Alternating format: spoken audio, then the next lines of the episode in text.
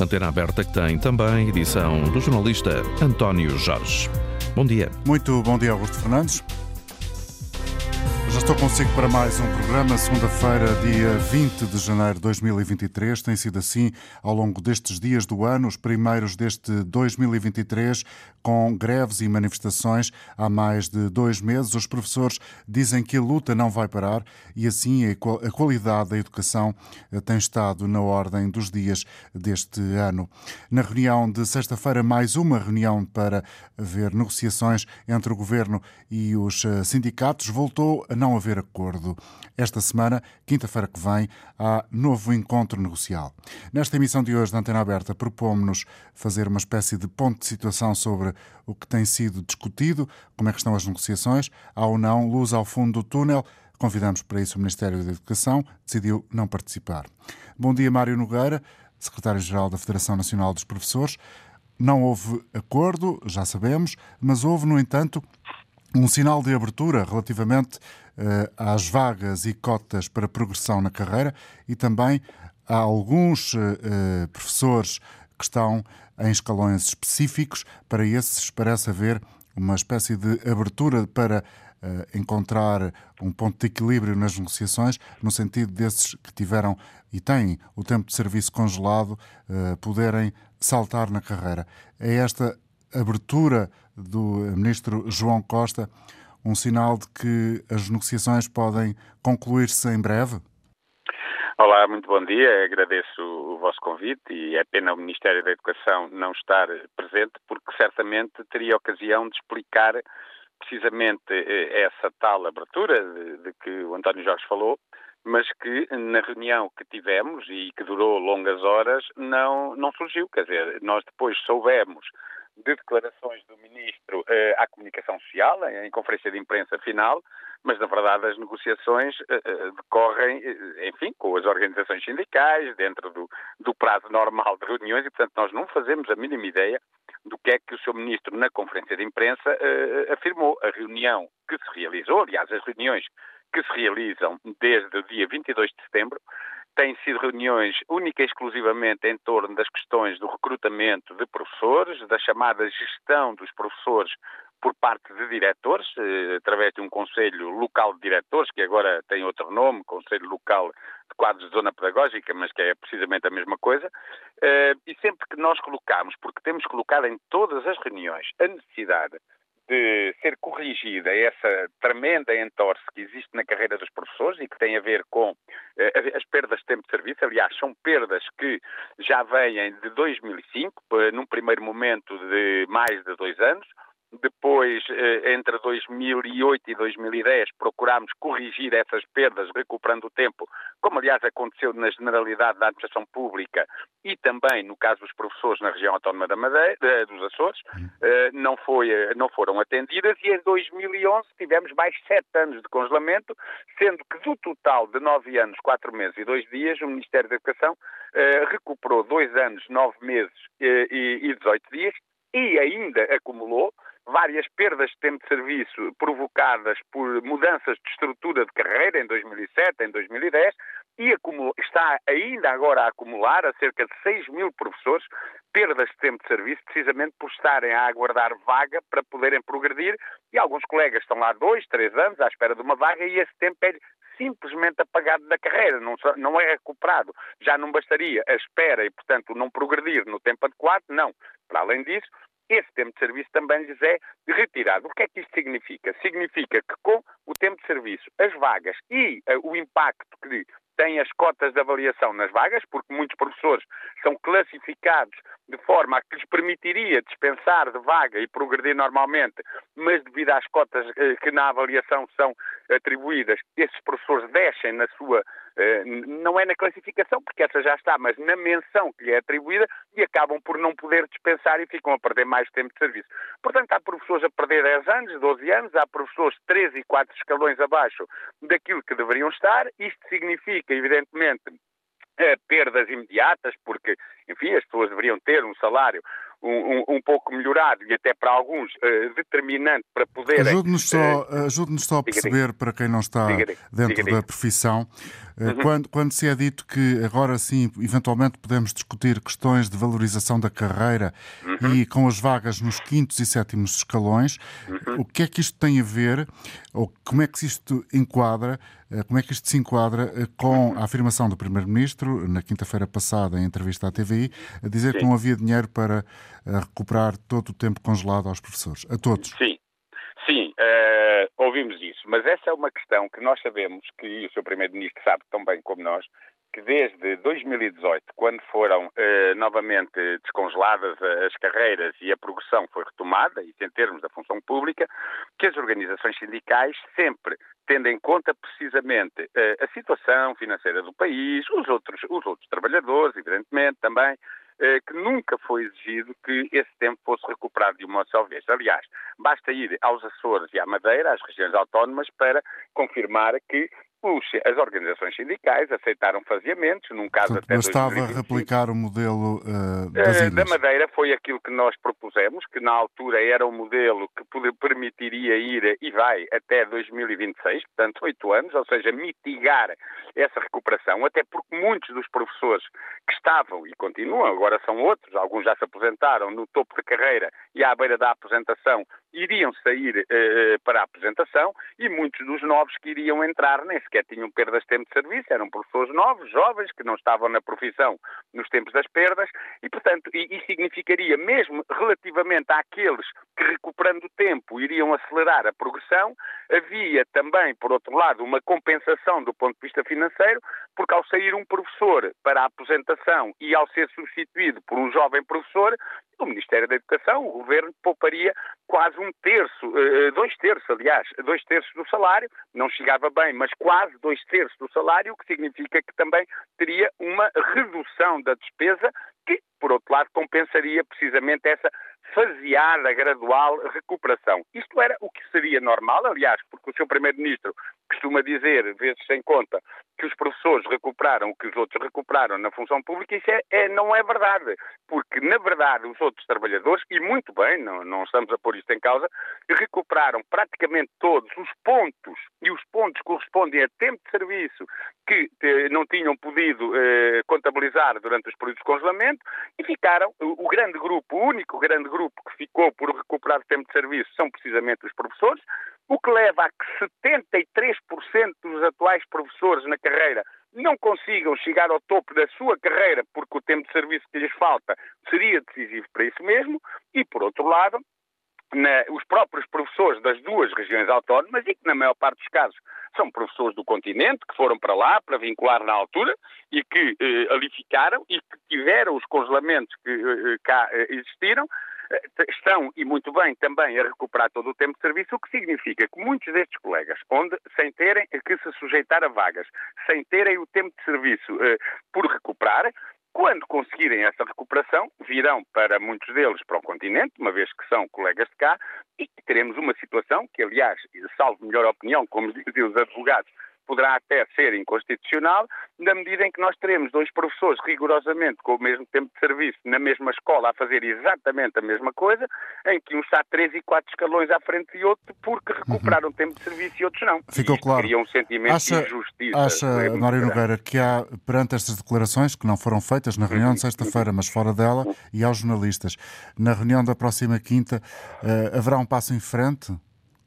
Olha, nós esperamos que sim, e aliás esperemos até que seja mais do que um passo, que seja de facto um conjunto de passos que nos permita chegar eh, a bom porto nesta negociação e porque, como já se viu, eh, os professores estão numa situação de extrema indignação porque, na verdade, sentem-se absolutamente discriminados. Nós estamos a, a, a negociar eh, o regime de concurso, aí foram dados passos em frente, na verdade, em termos negociais, para isso contribuindo, evidentemente, a fortíssima participação dos professores em todas as ações e lutas que se têm desenvolvido, e temos todos a consciência que se não fosse isso, eh, com certeza estaríamos no ponto inicial negocial com as propostas que o Ministério apresentou, embora ainda do ponto de vista dos concursos existam situações que têm que ser ultrapassadas. Por exemplo, todos nós podemos e convenhamos, eh, devemos reconhecer que a vinculação de 10.700 professores num só ano é uh, um aspecto muito positivo e nós não temos nenhum problema em dizer isto. A única coisa que não compreendemos é como é que o Ministério, para esse efeito, arranja um regime de vinculação em que, e bem, um colega no quarto ou no quinto ano de serviço vai eh, finalmente eh, vincular e, portanto, entra no quadro e colegas no décimo quinto, no décimo oitavo, no décimo sétimo não vão por um pormenor que exista relativamente a um requisito. Por exemplo, não estar com um contrato no dia 31 de dezembro do ano que passou, ou seja, na passagem de ano, porque muitos colegas tiveram contratos até à altura da interrupção de Natal, depois as escolas não precisam desses colegas, naturalmente eh, porque não há aulas e porque muitas vezes se apresentam aqueles que eles estão a substituir, às vezes licenças de parte e outras uhum. situações, são novamente contratados em janeiro, por vezes para outra escola, às vezes até para a mesma, e porque não estavam no dia 31 de dezembro, podem ter 18 ou 20 anos de serviço vão continuar em precariedade. Isto não, não é normal, não é aceitável, Sim, é uma é, ultrapassagem. É, é um é. paradoxo é. que não se percebe. obrigado, Mário Nogueira, muito obrigado nada, por estar connosco. Bom um dia, Secretário-Geral da Federação Nacional de Professores. Trazemos agora a opinião de Manuela Vieira, eh, está connosco no Porto. Bom dia para si, Manuela. Há para si uh, dúvidas por esclarecer? Há sinais de possível entendimento a breve prazo? Qual é o seu ponto? Bom dia. Eh, eu acabei de ouvir o Dr. Mário Nogueira. Eh, continuo a ter muitas dúvidas, continuo a não acreditar na boa-fé do Ministério da Educação. E se me der algum tempo, eu quero esclarecer aqui algum, alguns pontos. Ponto número um. Os QZPs, que, os quadros de zona pedagógica que o Sr. Ministro vem dizer que vai vincular, ou seja, os meus colegas contratados que vão vincular, há uma, há uma diretriz do, da União Europeia que em setembro eu, esses contratados com três anos completos de tempo de serviço deviam, ter, deviam ser vinculados. O Estado é mau em causa própria. Nenhuma, nenhuma empresa privada poderá uh, fazer mais do que três contratos sucessivos a um funcionário. O Estado português faz 16, 20, 25, 30, como o Dr. Mário Nogueira disse.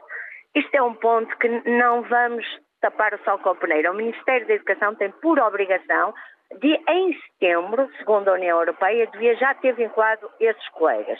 Questão número dois. Uh, o Ministério da Educação, quando das reuniões com os sindicatos, mostra-se muito forte, mostra sem nenhuma capacidade de negociação. Vem para a opinião pública e diz o que muito bem lhe apetece. E depois os documentos que são entregues às, a nós, professores, que eu não estou nas reuniões, não têm nada a ver com o que é dito na comunicação social. E como vocês sabem, por grande pressão dos professores, que felizmente somos uma classe que sabe ler, sabe interpretar, consegue inferir, uh, os, as propostas estão cheias, cheias, cheias, cheias de ratoeiras. O que é isto de vinculação dinâmica? Um colega meu, eu sou quadro de agrupamento, mas pelos vistos vou deixar de ser se isto, foi, se isto for aprovado.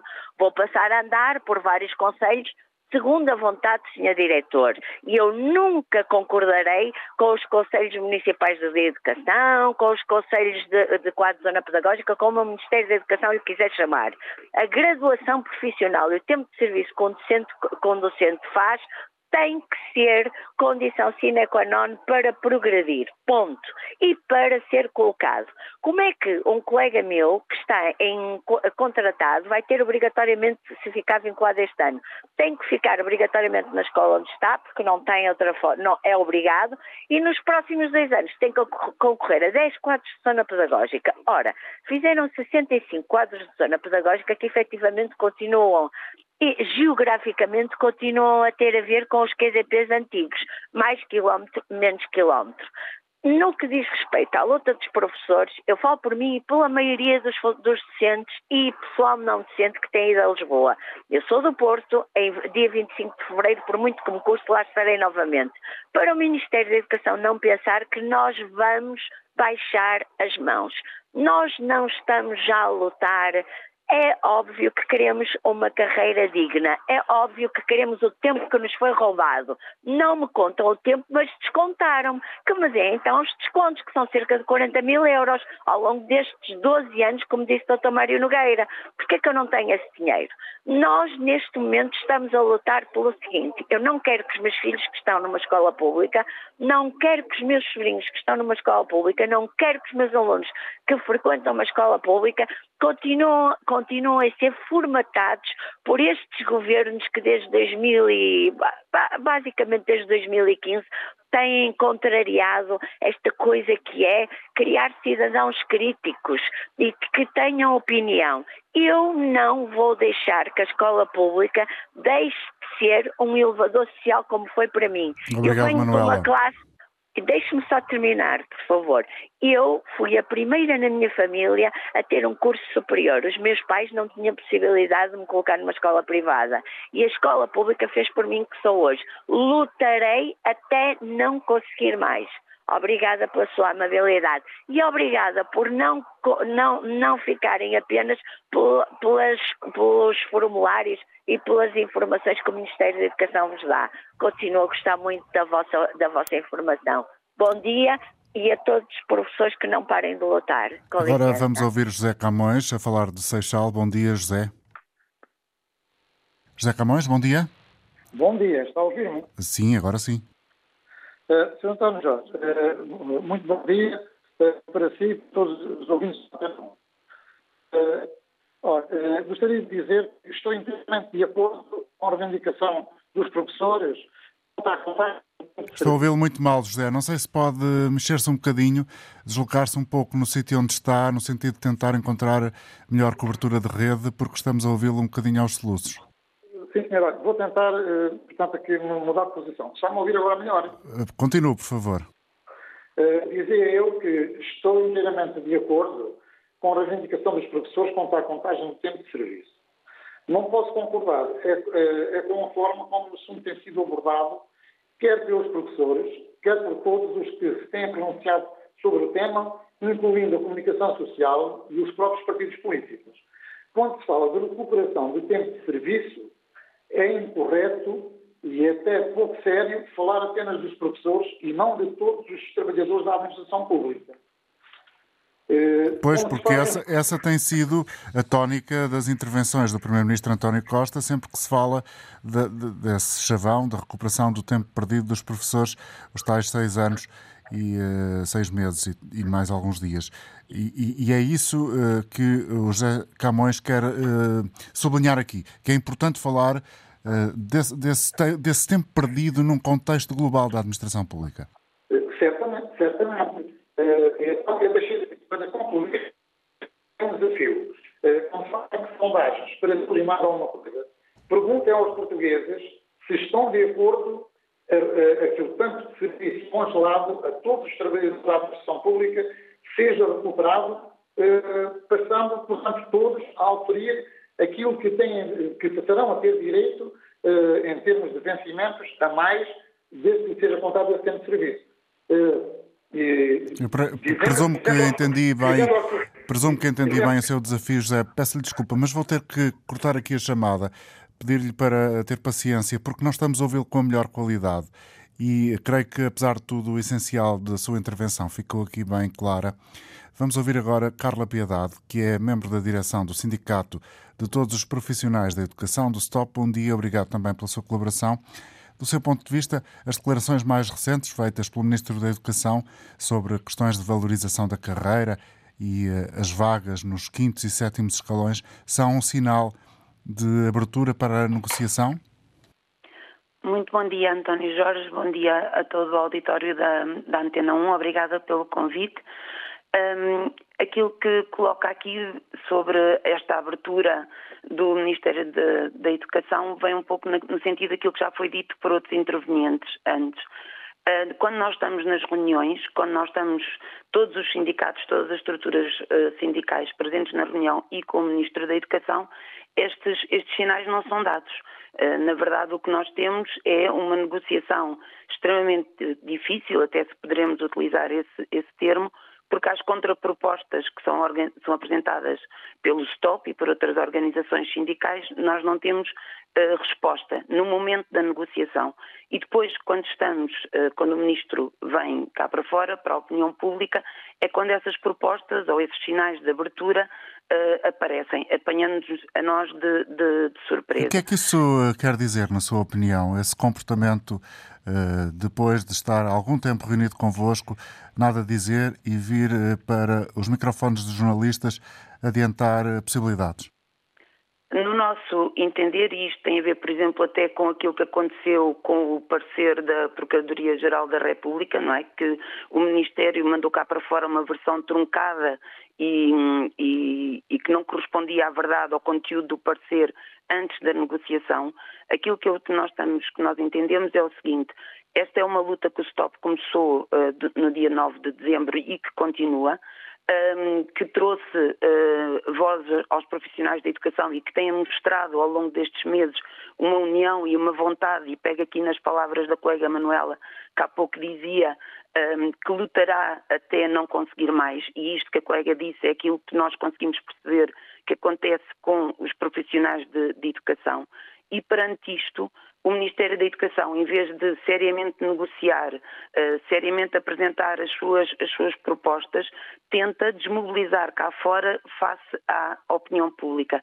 Acho que aquilo que o Ministro da Educação não tem noção é que nestes, uh, nesta luta que os, que os profissionais da educação têm feito, nós temos vindo a contar com o apoio da opinião pública, com, com o apoio dos pais, dos, dos encarregados de educação, uh, que percebem que nós não estamos aqui a lutar não apenas por uma questão de carreira. Este é arrastar das negociações luta, por parte do Ministério, pública. Carla Piedade, não pode ser uma forma também de tentar uh, deixar que os professores fiquem com menos energia para continuarem as manifestações e a luta pelos seus objetivos?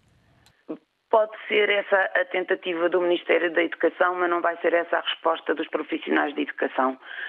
Um, a nossa convic... Nós estamos num momento absolutamente chave uh, da luta pela, pela, pela escola pública, uh, da luta também dos, de, de, tudo aquilo que ao longo destes últimos anos não tem sido de todo a valorização daqueles que nela uh, trabalham. Uh, este anteprojeto que o, que o, Ministério da Educação colocou agora aqui em cima da mesa visa meramente uh, resolver um problema que o Ministério da Educação tem para resolver, que é e, e, para o qual foi alertado ao longo de vários anos, portanto, ao longo de anos que os professores e outros setores da sociedade têm vindo a alertar que, há, que os professores vão reformar, que há uma desvalorização da, da, da, carreira, que não há novos professores que queiram entrar na, na, na, carreira. Portanto, tudo isto tem sido, que há falta de técnicos, que há falta de técnicos superiores, portanto, tudo isto tem sido avisado ao longo de várias décadas.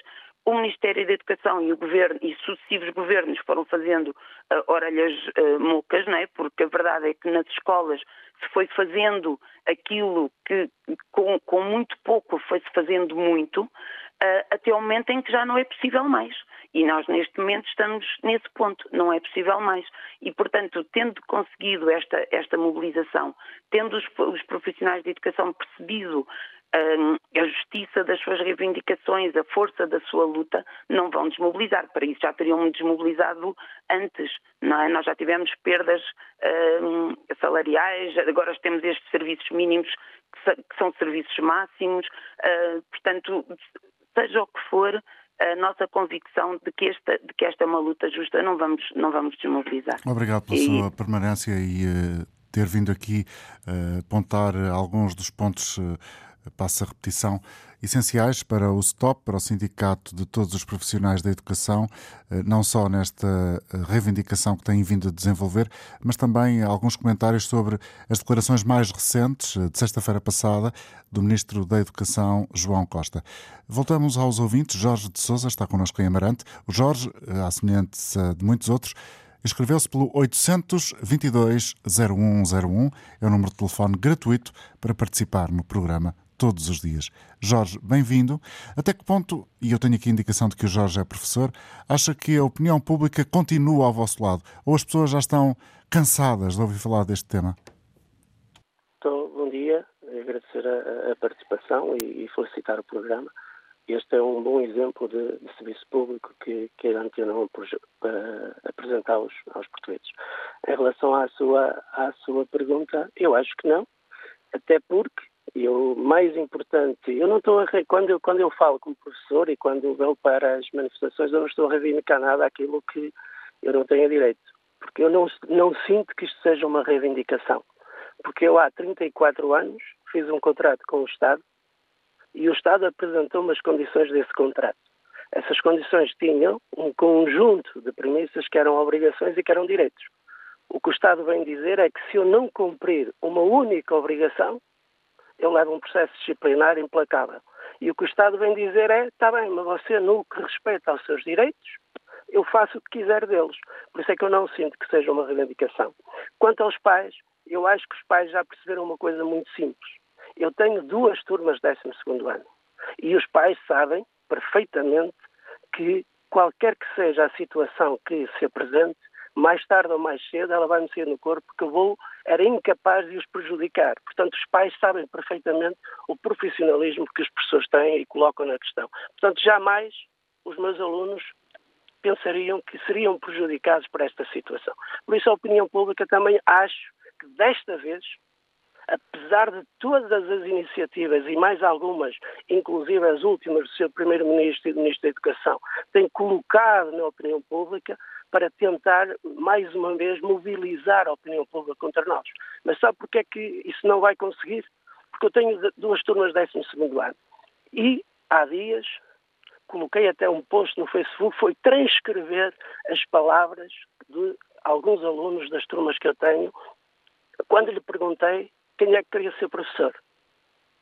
E dos 44 alunos que eu tenho, sabe quantas respostas é que eu tive para a, Nenhuma. A, a vontade? Nenhuma.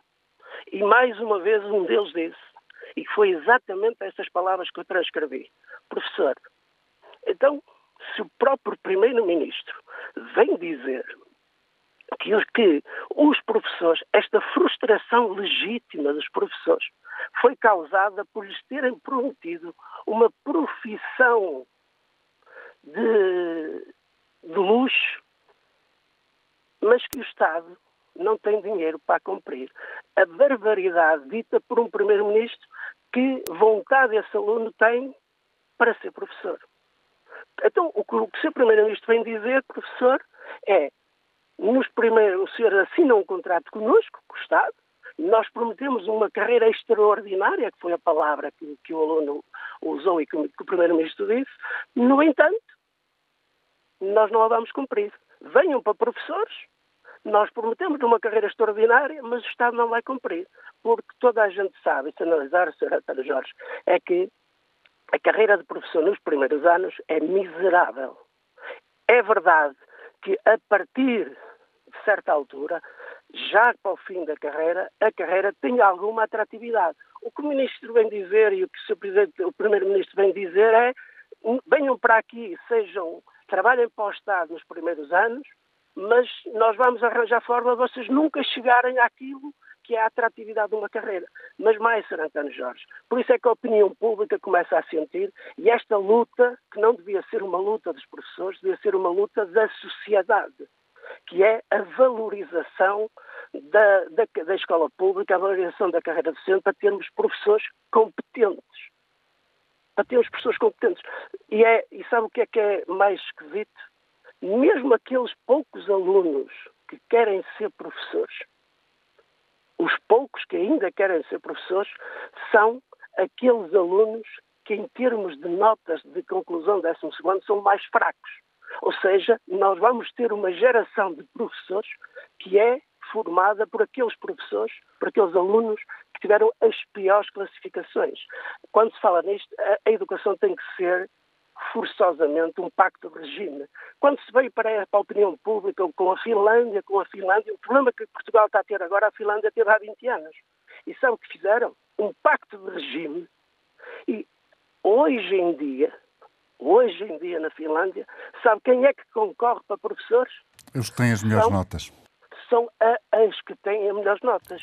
Porque criaram uma carreira uhum. que cumprem a carreira e a atratividade da carreira, hoje em dia, aqui em Portugal é para as medicinas, para as engenharias e não sei o quê, são os melhores alunos. Para professores, vai os piores. Na Finlândia é exatamente ao contrário, porque eles fizeram um pacto de regime e disseram é esta a educação que Obrigado, Jorge, pela sua colaboração. Jorge de tá, Souza, professor em Amarante, um bom dia. Cumprimento António Teodoro, professor catedrático na Universidade Lusófona de Humanidades e Tecnologias em Lisboa.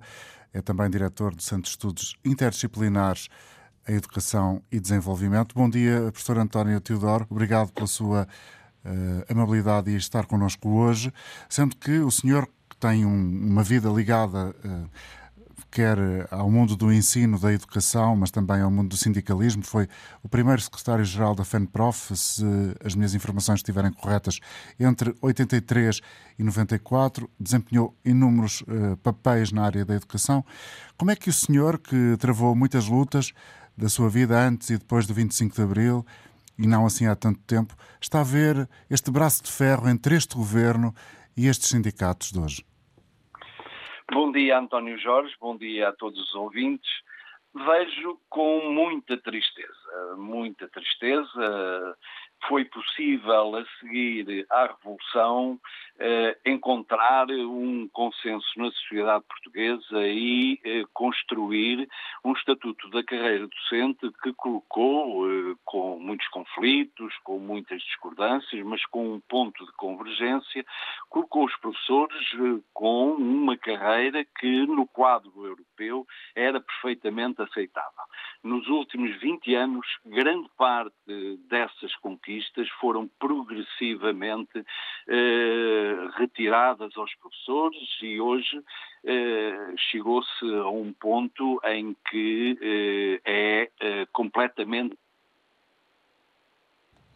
Aparentemente teremos, uh, teremos aqui um corte na comunicação. Hoje é completamente, dizia o professor António Tidoro.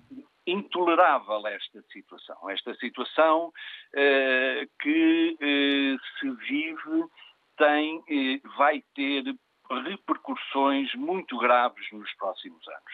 Nós já temos um problema de falta de professores.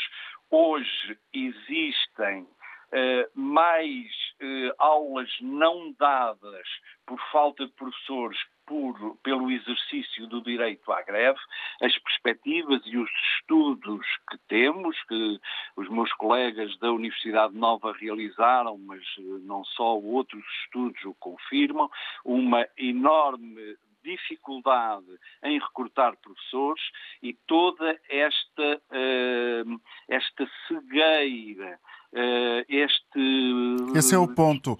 É que provavelmente eh, com este arrastar das negociações, em vez de estar a trabalhar na prospecção de novos professores, de atrair os mais jovens para a carreira, com esta uh, negociação dura, difícil, com as manifestações da rua, certamente há ainda um afastar mais, expresso, mais expressivo, queria dizer, dos jovens em relação à eventualidade de um dia quererem vir a ser professores nós devíamos estar hoje a debater e a lançar campanhas de atração eh, dos jovens para a profissão docente.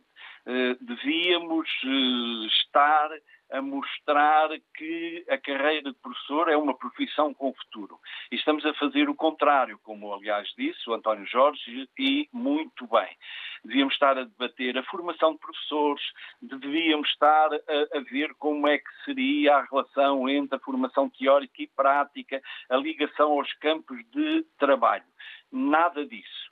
Com uma questão que o primeiro entendeu que era o seu ponto de toque, o seu ponto de honra e que não tem razão. As contas que tem feito são claramente manipuladas e aquilo que tem apresentado como contas certas tem sido, de facto, a aplicação de um plano de austeridade, não a toda a sociedade portuguesa, mas aos professores muito em particular, ou, ou outros funcionários públicos, mas no conjunto da função pública, seguramente os professores são a carreira eh, eh, que tem as maiores perdas. Há aqui, eh, em setores do Partido Socialista, e nomeadamente quem está neste momento no governo, vive uma bolha que, não, que já tem pouco contato com a realidade têm hoje seguramente à sua volta muitos que só dizem o que o chefe quer ouvir, eles precisavam de ouvir eh, de facto o mal-estar que existe nas escolas e como, felizmente,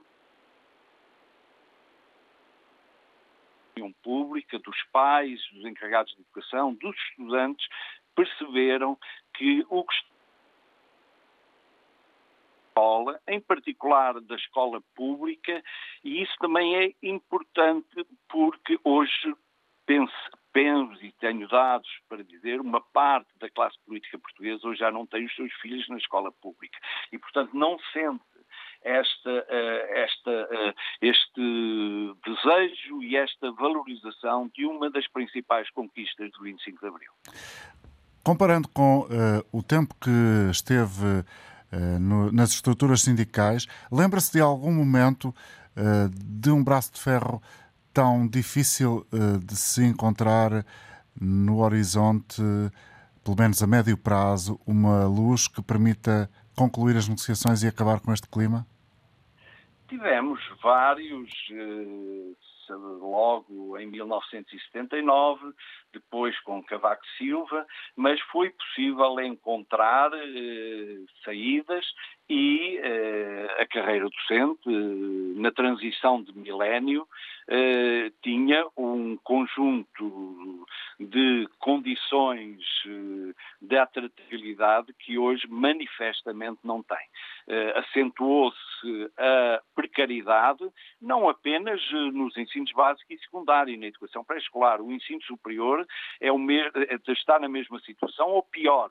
Portanto, houve toda uma uh, toda, toda uma deterioração uma deterioração, não, mas uma hegemonia de pensamento de que ser professor é andar com as casas às costas, é ser precário, é ser um investigador precário até aos 50 anos, 60, que eh, se produz quando se está com insegurança no trabalho, quando não se tem um emprego com estabilidade, criou-se toda uma mentalidade que, podemos dizer, é uma mentalidade em que as manifestações do New Public Management, do neoliberalismo, na da coisa pública eh, conduziram de facto a que é preciso arrepiar caminho, e nomeadamente aqueles que têm um olhar eh, para um futuro de justiça social têm que eh, repensar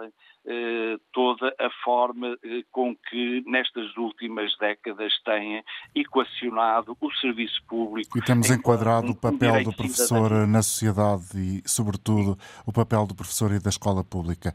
Como António... um construtor de justiça social. António Tidor, muito obrigado pela sua colaboração. Até uma próxima oportunidade. Professor catedrático da Universidade Lusófona de Humanidades e Tecnologias em Lisboa e também uh, diretor do Centro de Estudos Interdisciplinares de Educação e Desenvolvimento da Universidade de Lisboa. Carlos Palmela, em Lisboa, connosco. Bom dia. Bom dia, Dr. António Jorge. Eh, muito obrigado por me permitir a participação no seu programa. Ehm, nós todos, isto é, os cidadãos maiores, Ehm, votamos, ou pelo menos devíamos votar, para a eleição dos deputados à Assembleia da República. Dos resultados dessa eleição resulta a constituição de um governo. Esse governo, para governar, tem de fazer aprovar na Assembleia da República um programa do governo e um orçamento de Estado. Mas depois, quando o governo vai aplicar o seu programa e o respectivo orçamento nos vários setores eh, da governação, tem que negociar com os representantes dos funcionários do Estado. Eh, se se dissesse que o governo deve ouvir os funcionários do Estado, eh, nada mais evidente. Agora, que o governo tenha que negociar, que entrar em luta, que ter um braço de ferro com os seus funcionários, os funcionários do Estado, eles não são funcionários do governo, são funcionários do Estado é, é uma situação cuja lógica me ultrapassa um pouco. Provavelmente eu estarei errado, mas, doutor António Jorge, sinceramente, é o que eu penso. Mais uma vez, muito obrigado. Obrigado e bom dia. Cumprimento o professor Pedro Patacho, professor também no ensino superior, especialista da área da educação. Obrigado por estar connosco. Professor Pedro Patacho, tem futuro um país que não coloque no topo das prioridades a qualidade da educação? É o que se passa em Portugal? Bom dia. Bom dia, uh, bom dia a si, bom dia a todos os ouvintes e obrigado pela oportunidade de mais uma vez participar na antena aberta. É uma excelente pergunta, eu diria mesmo que essa é a pergunta que interessa e essa é a discussão que importa uh, abrir. Porque, repare, uh, estamos, uh, eu tenho estado a ouvir o programa, tem-se tem falado de muita coisa na área de, de, educação, embora de uma maneira geral no, naquilo que é o espaço uh, mediático, uh, se tenha afunilado a, a, conversa muito para aquilo que está no cerne da negociação entre o governo e os sindicatos e que diz respeito à carreira dos professores, à recuperação do tempo de serviço e à progressão uh, nessa carreira. Mas essa questão? A educação que nós eh, precisamos e a relação dela com o desenvolvimento económico e social uh, do país, essa que é a discussão verdadeiramente importante, essa discussão não tem tido uh, lugar. E não há possibilidade de o país sair da sua condição semi-periférica, do país produzir a riqueza de que precisa para os portugueses, do país eh, alcançar níveis superiores de desenvolvimento se nós não fizermos coletivamente uma aposta muito, muito forte, eh, assente num compromisso, como uma ouvinte há pouco disse, num pacto social eh, para, e político para a educação, que, e, e, que, em torno do qual coletivamente tomemos a decisão do que é que é preciso mudar no nosso sistema uh, educativo, em várias áreas, como é que o temos que fazer, em quanto tempo, para alcançar que objetivos que têm que relação com o modelo de desenvolvimento económico para o país. Há coisas eh, eh, as coisas de que se tem andado, de que temos, em torno das quais está estruturado agora o debate, das carreiras, quer dizer, são tão básicas, tão básicas, tão básicas, que os sucessivos governantes deviam envergonhar-se de não terem ainda resolvido estas questões tão básicas relacionadas com as condições mínimas do exercício da profissão e que subsistem há tantos anos. Mas coisas como como é que se vai reverter o envelhecimento da classe docente? Como é que se vamos tornar a profissão mais atrativa para os jovens que hoje não querem ser professores? Ninguém fala da formação inicial de professores. Será que está tudo bem nos cursos de formação inicial de professores? São uma maravilha não necessitam de reestruturação, e o modelo de gestão e administração uh, das escolas, onde tudo depende do poder unipessoal de um diretor, uh, tendo morrido a democracia nas escolas. É o modelo de administração mais adequado. Os currículos e programas uh, são os mais pertinentes face aos desafios com que as gerações hoje estão confrontadas. Repare, depois de. há, há, há programas que ainda estão em vigor hoje nas nossas escolas e que foram gizados no final da década de 80, princípio dos anos eh, 90, eh, com exceção das alterações que foram feitas no português e na matemática. Muito do que foi gizado nessa altura encontra-se ainda em vigor. Será com umas aprendizagens essenciais, eh, eh, vagas, eh, que se define aquilo que é premente ser trabalhado hoje em dia nas escolas, não é, não, não, não é isto, não fixa isso a cultura com que os professores, que também são trabalhadores culturais, devem trabalhar nas escolas, e não é essa uma discussão mais coletiva que nos diz respeito uh, a todos e que temos que ter sobre qual é que é o conhecimento oficial mais adequado e mais pertinente aos, uh, aos tempos atuais, com as gerações que, que, com os desafios que as gerações hoje uh, enfrentam, e relativamente à inclusão eh, publicou-se um decreto-lei da inclusão, mas está aí à vista de todas as dificuldades com que as famílias uh, se encontram hoje, crianças com problemas gravíssimos, incapacidades gravíssimas, que não têm resposta nas escolas porque os meios não estão lá. Isto não é inclusão, isto é exclusão por falta de meios. E relativamente à avaliação externa, todos estamos de acordo que temos de ter uma boa avaliação externa nas escolas. Qual é o melhor modelo de avaliação externa? Temos que gerar acordos e compromissos e tomar decisões relativamente a isto. E a burocracia em que se atasca completamente a vida nas escolas e o cotidiano dos professores é necessária? burocratizou-se a profissão docente, proletarizou-se os trabalhadores culturais e os intelectuais públicos, que são os professores, e, e, estamos felizes com isto. Isto, tem, isto, deve continuar assim, não deve ser uh, mudado. E um modelo justo de avaliação dos professores. Os professores têm que ser avaliados, são trabalhadores públicos que devem prestar contas à comunidade com que trabalham, porque estão lá para servir a comunidade. Mas qual será o modelo de avaliação mais justo? Que permeie o mérito e fomente o desenvolvimento profissional dos próprios professores. Estas questões também não se têm. E a desmotivação dos alunos, que já não encontram na escola um, um, modelo de trabalho e conteúdos uh, curriculares que sejam verdadeiramente estimulantes quando comparados com tudo aquilo que é o conhecimento e a informação a que têm acesso uh, fora da escola. Como lidar com a desmotivação dos alunos? E a violência nas escolas é para continuar? O que é que se vai fazer? O estatuto do aluno não está a resolver coisa nenhuma. E a modernização dos equipamentos e a modernização dos edifícios escolares, um parque eh, escolar nacional super degradado eh, que nós temos, o que se vai fazer? Quer dizer, aquilo que nós vemos é que, por exemplo, houve 3,2 mil milhões para colocar eh, numa empresa pública para desfazer uma asneira Uh, não é que tinha sido uh, feita fruto de uma, de, de, de uma, determinada decisão política.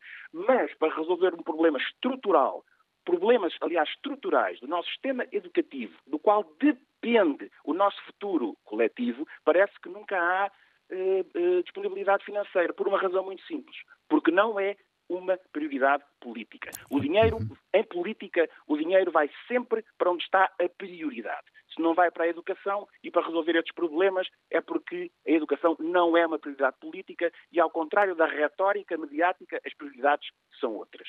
Obrigado, professor Pedro Patacho, por ter partilhado a sua resposta, uma profunda reflexão com os ouvintes da Antena 1.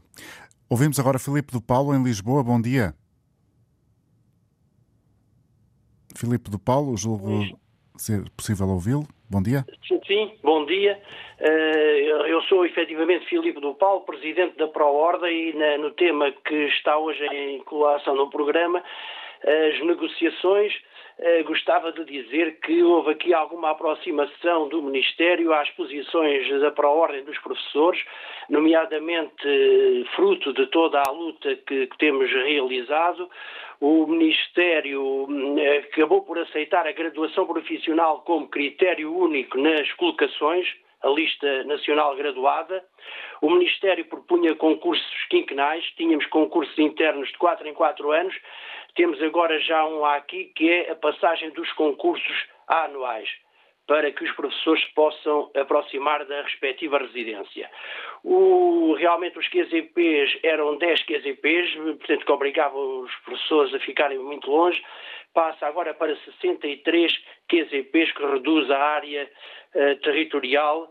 Uh, há a possibilidade de se efetivarem cerca de 10.700 professores contratados. Uh, há muita coisa ainda a negociar, não concordamos com os conselhos locais de diretores, agora mudaram a nomenclatura, passa a conselhos de QZPs. Uh, os professores com horário zero também têm que ser melhor vista essa situação. E, sobretudo, falta a recuperação do tempo de serviço, falta as questões do estrangulamento para o quinto e para o sétimo escalão mas é, portanto, é importante realmente que, uh, que se consiga ir dando passos uhum. e que o Ministério possa, na verdade, abrir negociações sobre estas questões Obrigado, mais Filipe do Paulo, em Lisboa, para ouvirmos ainda Susana Nunes, em Coimbra. Bom dia. Oportunidade. Eu sou professora contratada desde 2005. Eu estou, neste momento, naquelas condições da vinculação dinâmica e é a vinculação dinâmica que me vai fazer abandonar a carreira. Eu, este ano, estou a 44 km de casa, há dois anos estive a 75 km de casa, há três anos estive a 98 km de casa. Eu fazia 200 km todos os dias e eu não abandonei a carreira. Esta vinculação dinâmica vai-me obrigar a ir trabalhar ou para o Algarve, ou para o Alentejo, ou para Lisboa. Eu não vou abandonar os meus três filhos, por isso terei que abandonar a carreira isto deste presente envenenado que o Ministério da Educação nos quer dar não é para vincular professores, é para completar as faltas dos professores nessas áreas. Essas áreas eu já há muitos anos sei que tenho oportunidade de estar vinculada se eu quisesse dar aulas para essas áreas, mas eu não quero, eu quero a minha família. E é isso que eu pretendo que o Ministério da Educação pense, que não nos obrigue nesta vinculação dinâmica e obrigar-nos a afastar das nossas famílias. Porque eu não irei me afastar da minha família, eu irei afastar é da profissão. E já estou aqui desde 2005.